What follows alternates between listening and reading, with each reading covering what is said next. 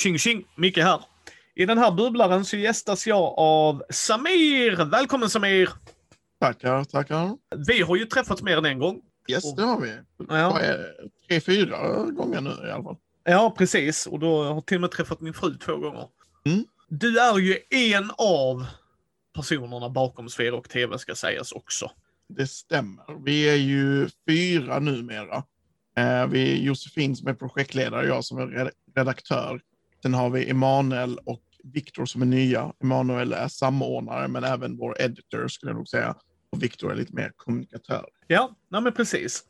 Men jag tänkte vi ska gå in där så att folk kan hänga med vad Sverok TV är och tanken bakom och lite sådana grejer. Lite senare, men först vill jag fråga, vem är Samir? Oh, det, är, det är egentligen ett eh, avsnitt för sig, skulle jag nog säga, för jag har så mycket att säga om mig själv oftast. Men, eh, men mångnörd skulle jag väl säga och har väl sysslat med spel sen alltså, begynnelsen av tider, eh, tider. Men jag är egentligen bara 37, men jag känner mig som en ent ibland. Men jag, det som jag tycker är väldigt unikt med mig är i alla fall att jag eh, är så aktiv i många olika genrer inom spel. Ja, nej, och det kan jag bara säga när man har träffat Samir så yes, I concur. men du spelar ju brädspel. Yes. Är du Eurogamer eller Ameritrasher? Alltså jag vill nog bara säga att jag spelar brädspel som jag tycker är bra. Eh, men eh, sen, sen tycker jag att brädspel fyller lite olika syften, liksom. alltså, beroende på vad man vill eh, uppnå. Till exempel ska man köra med, eh, med nybörjare och sånt så är det ju eh, jäkligt kul att köra typ Settlers of Catan och sådana spel. Liksom. Men, men eh, jag, jag skulle nog säga, jag är nog inte så jättemycket för eh, spel som, som tar för lång tid för att jag har så ont om tid. Och därmed så kör jag lite mer de här simplare spelen. Ja. Vad är ditt favoritbrädspel just nu då? Alltså jag måste nog fortfarande säga att det är, det är en tie mellan två olika spel och det ena är ju Lords of the Underdeep. Lords of Waterdeep? för- Ja, Waterdeep, förlåt. Gillar att jag säger eh, fel på mitt favoritspel, men eh, Lords of the Waterdeep. Eh, just bara för att det är eh, annorlunda, lite annorlunda spel, men också knutet till Dungeon Dragons som jag inte spelar, men jag tycker det är fräckt. Och Time Stories, som jag faktiskt fick lov att plocka upp lite från dig. Ja, precis. Ja, jag avyttrade min, min time story för att jag insåg att jag inte har tid. Mm. Men eh, spelar du rollspel då? Jag spelar rollspel och jag spelar mest så spelar jag World of Darkness-spel med väldigt mycket Vampire the Masquerade. Och det är väldigt mycket eh, revised och eh, 25th anniversary edition eller vad den kallas, den eh, specialutgåvan där. Eh, men är väldigt nyfiken på 5th edition. Ja. Men är du eh, rull eller rollspelare? Är rollspelare utan tvekan. Alltså, alla som har kört eh, Vampire the Masquerade vet ju att det är ju Game of Thrones-fasoner som eh, gäller i det. Liksom. Eh, man, eh, man, man mördar folk och man, åker, alltså, man är inte skyldig förrän man åker dit. Liksom. Alla Ja, vet ju härligt. att eh, pennan är mer eh, mäktig än tärningen. Ja. Ja, Jag gillar eh, Vampire-världen jättemycket också. Jag bara spelat Revised, lite Requiem tror jag så här någon gång. Mm. Eh, och någon gång på femte, men jag är också jättesugen. Jag gillar världen som du säger. Det är verkligen cutthroat. Där är, du, du, även, även om du är den högsta så är du fortfarande en bricka i spelet. Alltså, jag brukar ju säga ju högre upp ju, du är, ju större måltavla har du på dig. Ja, det också, det också, men du är lik förbannat fortfarande en bricka i någon spel. Alltså det är... Ja, alltid en större fisk i Vampire. Ja, Nej, men då har vi lite bakgrund på dig Samir för vår, eh, våra lyssnare som är bräd och rollspelare. Eh, Mm. Men om vi börjar med Sverok TV. Vad är Sverok TV för folk som inte har någon aning? Alltså, vi har ju varit väldigt dåliga på att förklara oss, men vi är ett arvsfondens projekt. Eh, Så det är en statlig organisation som ger ut pengar till olika projekt där Sverok sökte pengar och fick det godkänt. Så det är ett treårigt projekt som vars mål är att främja spelhobbyn, skapa en inkluderande och vänlig miljö online och som har fokus på Twitch och YouTube. Ja. Det är väl den snabba förklaringen.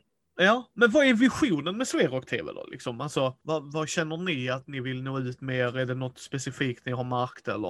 Om man ska Alltså, säga. vi, vi vill ju mest egentligen, eh, alltså, Sverok har- skulle jag nog säga är en organisation som inte har jobbat så mycket med livestreaming och inte jobbat så mycket med YouTubande och därmed så tycker jag att de har tappat, eh, eller inte tappat, men missat liksom en connection med eh, sina medlemmar som eller blivande medlemmar som kan finnas utspridda. Och samtidigt så känner jag också liksom att vi har pratat med en hel del av våra föreningar och, och då har vi en e-sportsförening som har sagt att ja, vi vill göra en video som eh, berättar för föräldrar och politiker och kommunanställda liksom vad, vad, vad e-sport är och eh, hur man ska behandla sina barn och, unga. Liksom. Så att alltså ett, ett verktyg för att främja hobbyn på olika sätt skulle jag säga är målet. Sen är, är min egna agenda lite grann alltid varit liksom att stärka Sverok som ett varumärke också för att jag tycker att när jag, när jag var ung och eh, ny, alltså jag har ju utländsk bakgrund, eh, bodde i Staffanstorp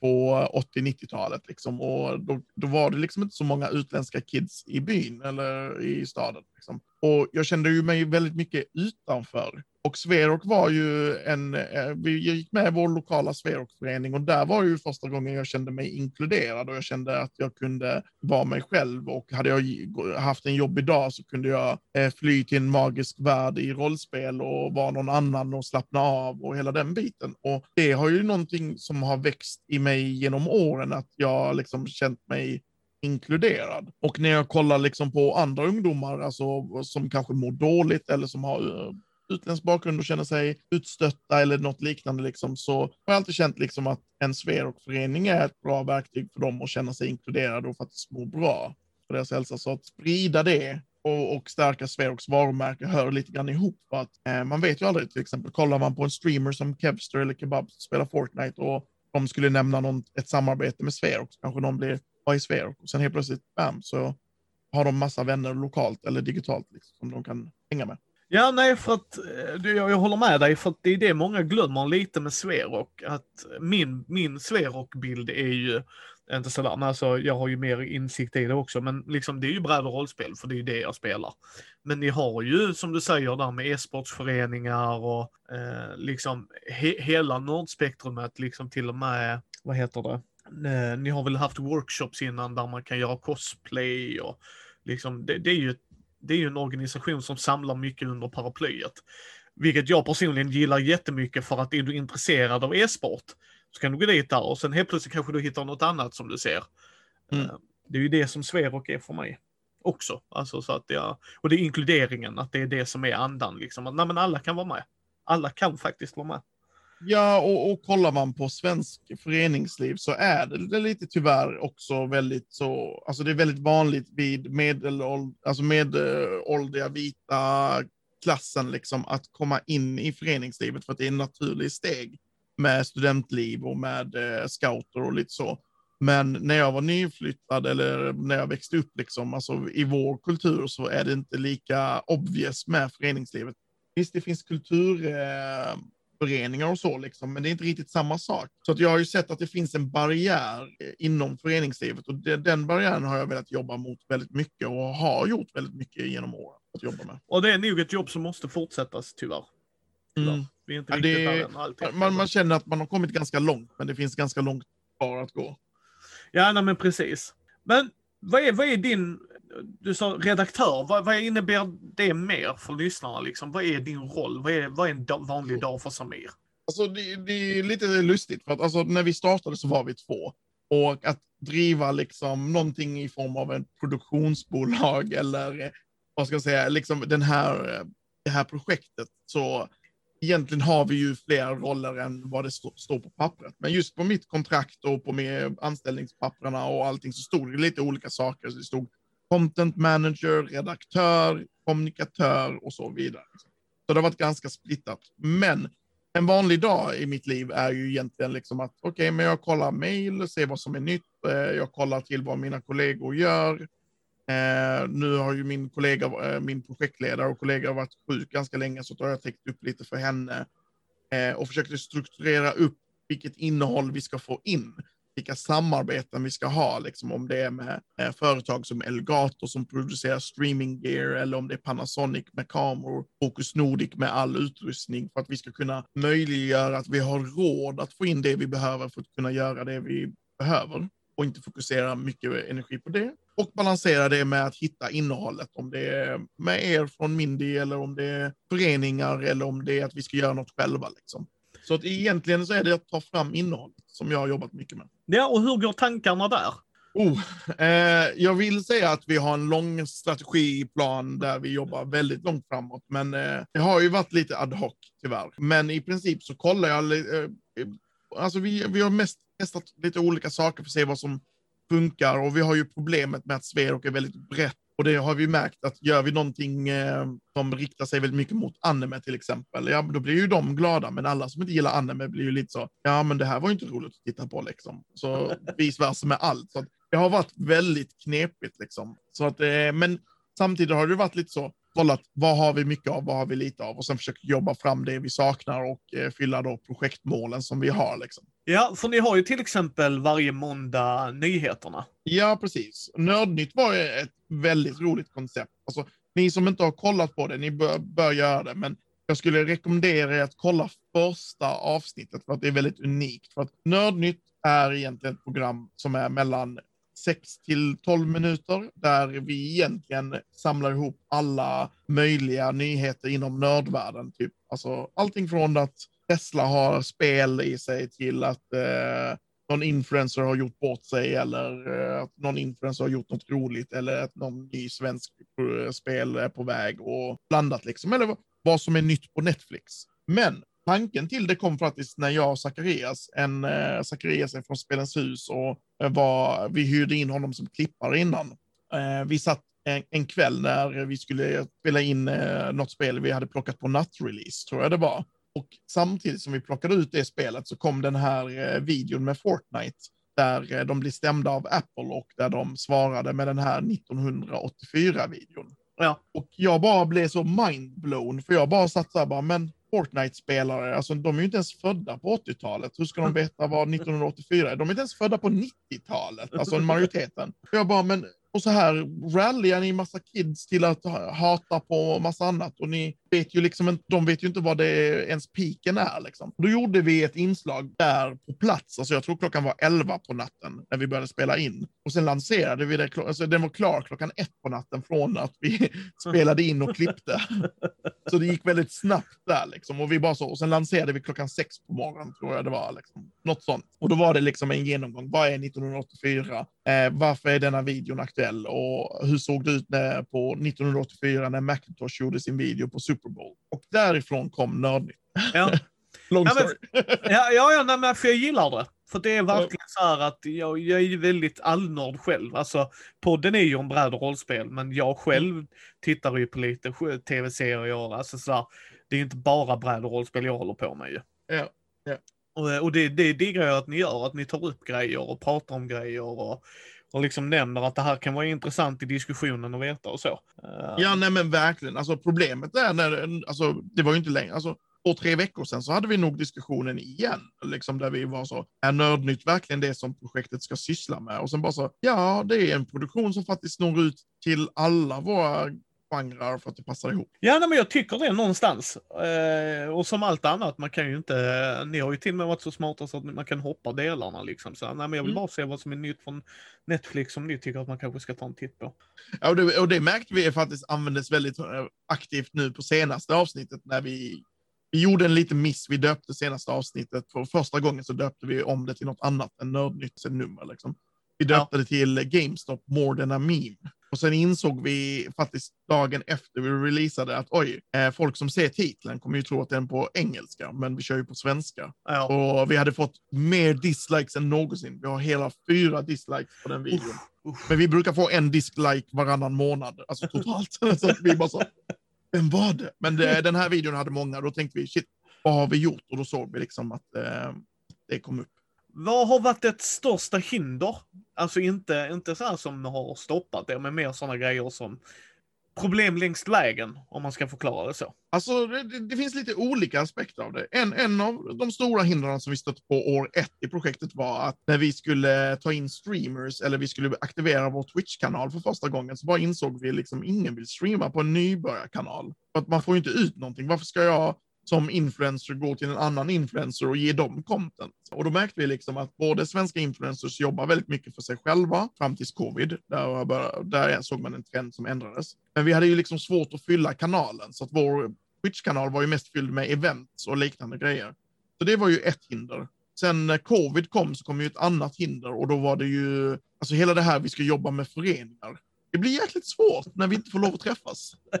Eh, och det tar ju lite tid för folk ska hinna ikapp och anpassa sig. Alltså, jag märker ju fortfarande hos mina kollegor och hos föreningar liksom att när man ringer upp dem så bara sit, sitter de i en burk när de pratar. Liksom. Eller vad är det för mikrofon de använder? Eller oj, de har knappt internet på, till sin, eh, så att webcamen dödar liksom bilden uh, och lite så. Så teknik och att vi, vi ligger lite i framkant just med det här att ha en kanal som man ska dela med massa, massa, massa personer och inte ha ekonomi att betala in folk. Så bara, okej, okay, men förening X, ni får eh, Y mängd pengar för att ni dyker upp här. Liksom. Det är bara så, vi är jätteglada om ni kan vara med.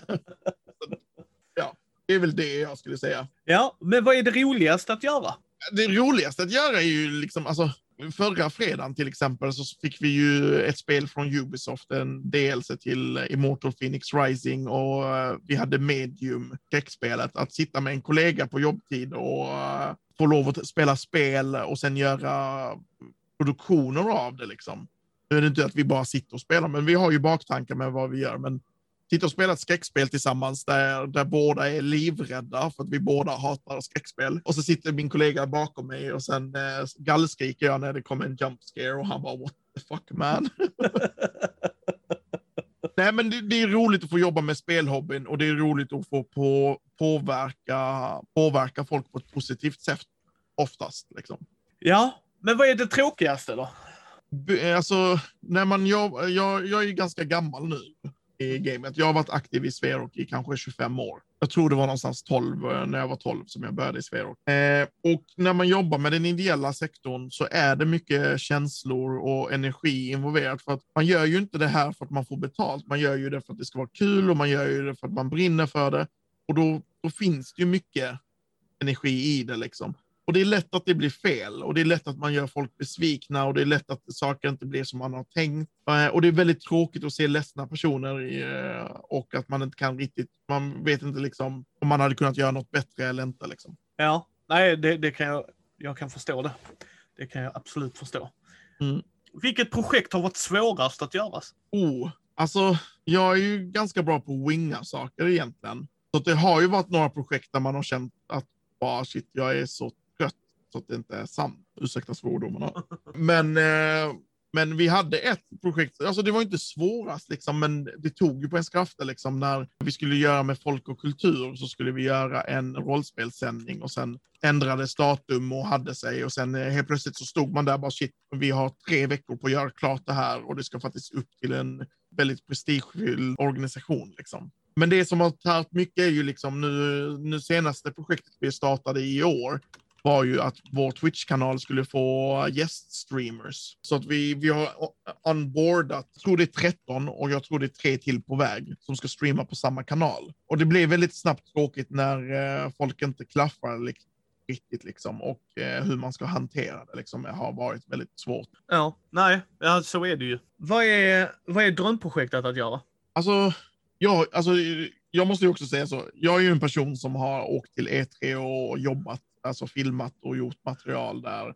Jag har varit i Tokyo och gjort saker. Jag har ju åkt världen runt med DreamHack och gjort event. Så att jag är så, så alltså, jag, är, jag har ju upplevt så mycket så att det är så mycket som är så ner, alltså adrenalinet har liksom försvunnit. Det är inte så mycket som är så exciting längre. Men jag, jag, skulle nog säga fortfarande, drömprojektet är fortfarande att göra välgörenhetseventen, att göra ett nytt. Vi gjorde ju ett på, på DreamHack Winter och DreamHack Summer 2019, ja. där vi drog in 200 000 till välgörenhet. Eh, vi fick jobba med influencers som Soda Poppin, Esfan, Nymn, Elijahs, Annie Fuchsia, Mitchi, och Michi är en, alltså så, bara kolla på Michi, underbara personer och som får en så himla glad. Liksom, och teamet som var bakom. Alltså att göra om det, eh, om det blir ett DreamHack Winter nu 2021 till exempel, det här, är nog drömmen. Ja, ja. Nej men det, jag, eh, jag älskar 200 000, det är fasiken inte illa att kunna ge till välgörenhet och få så många och hjälpa till och komma, alltså mötas upp i en sån grej, det är ju superhärligt. Mm. Eh, vad har du lärt dig för sådana knep? För att jag antar att du har nog lärt dig en del, både den hårda vägen och den enkla vägen, som har snabbat, snabbat upp en del processer. Ja, jag skulle nog säga what goes around comes around är det viktigaste att tänka när man gör allt. Är du en douche så kommer du attrahera douchar till dig. Det kommer tillbaka liksom. Och, och, det är någonting som jag tänker väldigt mycket, liksom, hur du behandlar folk, hur du blir behandlad. Alltså både på professionell nivå, liksom, när det gäller företag, sponsring. Liksom. Begär du mycket, ja då ska du leverera mycket. Liksom. Så hitta en nivå som passar dig. Och jag brukar alltid gå in i ett projekt och tänka liksom, vad kan jag ge dem tillbaka innan jag tänker, okej, okay, det här kan jag ge tillbaka. Då kanske jag ska begära saker på den här nivån. Ja, uh, det, det är nog en väldigt bra tanke att ha faktiskt. Men jag tror många missar det, för att alltså, jag har sett influencers som bara så, ja, nej, men jag fick 40 000 för att göra ett Instagram-post. Jag bara, jaha, okej, okay. jättebra. Vad är nästa steg för dig? Ja, men jag ska få 40 000 till. Okej, okay. men eh, en som svensk influencer, hur mycket tror du att det här företaget måste tjäna på det du har gjort för att du ska, de ska kunna återinvestera i dig igen? Ja. Så blir man så, ja, kanske inte går ihop. Eller Nej. så kanske det går ihop och då är det bara att tuta och köra. Ja, men där är många grejer runt om det som nog inte många tänker på. Mm, men, och, och detta kommer ju inte bara från det här projektet. Alltså jag ju, har ju en bakgrund som eh, både inköpare och ansvarig för spelfilm och musik på Mediamarkt. Eh, och det är ju faktiskt de eh, fyra, fem åren där som har lärt mig mest, känner jag. Liksom, där man jobbar både med sälj, men även med inköp och marknadsföring. Ja, eh, ni har ju en ny studio, eller ny och ny, men den, eh, när jag träffade dig så höll ni på att renovera upp den och nu är den invigd så att säga. Mm. Men, men vad var era tankar där? Alltså våra tankar var väl, eh, vi, vi visste ju inte riktigt vad eh, covid, alltså hur det skulle se ut i år, men i vårt projekt så fanns det ju ett, ett mål som handlade om att vi skulle ha en studio och eh, någonstans att ha som bas. Så tanken är ju att först och främst att vi skulle fixa upp studion som finns då på Spelens hus i Malmö så att den är användbar och det har vi gjort. Och sen är det så att eh, när vi är klara med vårt projekt så kan den kanske leva kvar. Vi kanske kan ha folk från Spelens hus som bedriver den eller folk från föreningslivet eller, eller liknande. Och vi, det har gått så bra så att vi har haft folk från Noble Share som har frågat om de kan spela in saker där eller eh, från Trigono som har lite olika märken. Liksom. Så att jag tycker liksom att vi har uppnått väldigt mycket. Och vi har ju, hade ju en förening nu i helgen som kom in två, äh, två, tre personer och sände därifrån. Så att skapa möjligheter är nog det som jag skulle säga tanken med studiorna. Ja, jag tänkte vi skulle avrunda, men äh, jag ska vilja att du ska avrunda för du är sån allvetare. Mm. I, I mycket och mycket. Så jag tänkte du skulle få tipsa folk. Yeah. Uh, lite så här vad, vad de ska tänka på olika grejer här. Så jag tänkte, du streamar ju en del Eh, dina yep. under Combat Globe bland annat och allting kommer vara i show notes om man vill gå och följa Samir här. Men eh, tre tips till någon som vill streama. Vad är det, det de ska tänka på? Första tipset är att testa din utrustning. Kolla, alltså till exempel, kolla din ljud, kolla din bild och kolla hur du kan lätt eh, förbättra det. Till exempel, kan du köpa en lampa för 80 spänn på Ikea eller har du råd att köpa en Elgato-lampa så gör det liksom och bara presentera dig så bra som möjligt. Det är tips ett. Tips två är att tänk på hur mycket du streamar och hur din energinivå är. Det är ju bättre att streama två timmar och vara glad och pepp och förberedd än att streama fem timmar och eh, streama dålig content. Då är det bättre att avsluta streamen tidigare och jobba med dina andra sociala medier. Skriv till eh, folk du kan samarbeta med, gör en TikTok, gör en Instagram-post, alltså bredda dig istället liksom och gör saker där du får ut det mesta av din tid. Eh, och tredje saken, tänk på din hälsa och tänk på personen runt om dig. Du, du är aldrig ensam. Att vara en streamer tär väldigt mycket på en för att det är väldigt lätt att bara grotta ner sig i siffror. Så öppna upp dig för att dina tittare kommer märka när du mår dåligt och det är inte roligt att sitta och titta på någon som verkar lida liksom. Nu har jag ju ett väldigt tacksamt community, så när jag genomgick saker så sa de istället tänk på dig själv, ha tid för dig själv. Alltså vi, vi klarar oss om du inte streamar varje dag liksom. Ja. Så det är väl de tre tipsen jag skulle säga. Ja. Sen har vi tre tips till folk som ska göra YouTube-content. Fast gör det hemma då liksom. Inte har tillgång till en fräsig studio och sådana grejer. Först och främst, kolla vad du vill göra för YouTube-material och kolla hur andra har gjort det. Jag säger inte att ni ska plagiera, men jag säger att ni ska känna till er del av marknaden. Varför gör ni det? Hur gör ni det? Och till vem gör ni? det? Liksom. Så riktat material är nog det bästa. Andra saken, gör det inte för komplicerat för dig själv. Det är någonting som jag har jobbat med mina kollegor väldigt mycket med. Att, alltså att göra en YouTube-avsnitt för oss, alltså 50, alltså det tar kanske 50 procent att göra nästan allting och så tar det 50 procent att göra finliret. Hitta en balans i var eh, finliret ska ta slut. Liksom. Att, och det kan vara värt att bara testa sig fram lite och sen finjustera det sista efter ni har gjort lite videos. Tredje saken, kolla på er egen material och tänk, hade du kollat på det här? Är detta intressant för dig själv? Att om inte du finner det intressant, om inte du tror på ditt material, då, då kommer ju inte andra tro på ditt material heller. Nej, det, det är helt rätt. Det är helt rätt. Själv är bästa dräng, höll jag på att säga. Men det får du ingen njutning av det så här. Sen kan man ju absolut tänka att jag kanske inte är målgruppen. Men i samma ända när du tänker det så får man ju tänka, är det fortfarande tillräckligt dock?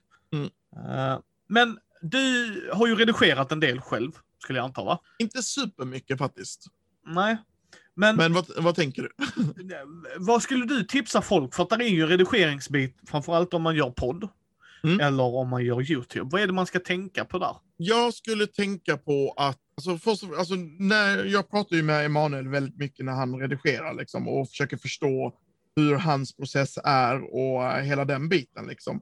Och sen försöker jag liksom eftersom vi jobbar liksom med löner och procent, alltså vi jobbar 100 procent allihopa, men hur mycket räcker till vad och, och så liksom. Så att jag hade sagt, tänk på innan ni börjar spela in hur ni kan effektivisera det ni spelar in. Till exempel så kom det upp en sak igår när vi pratade om eh, vi skulle göra highlight clips från våra streams.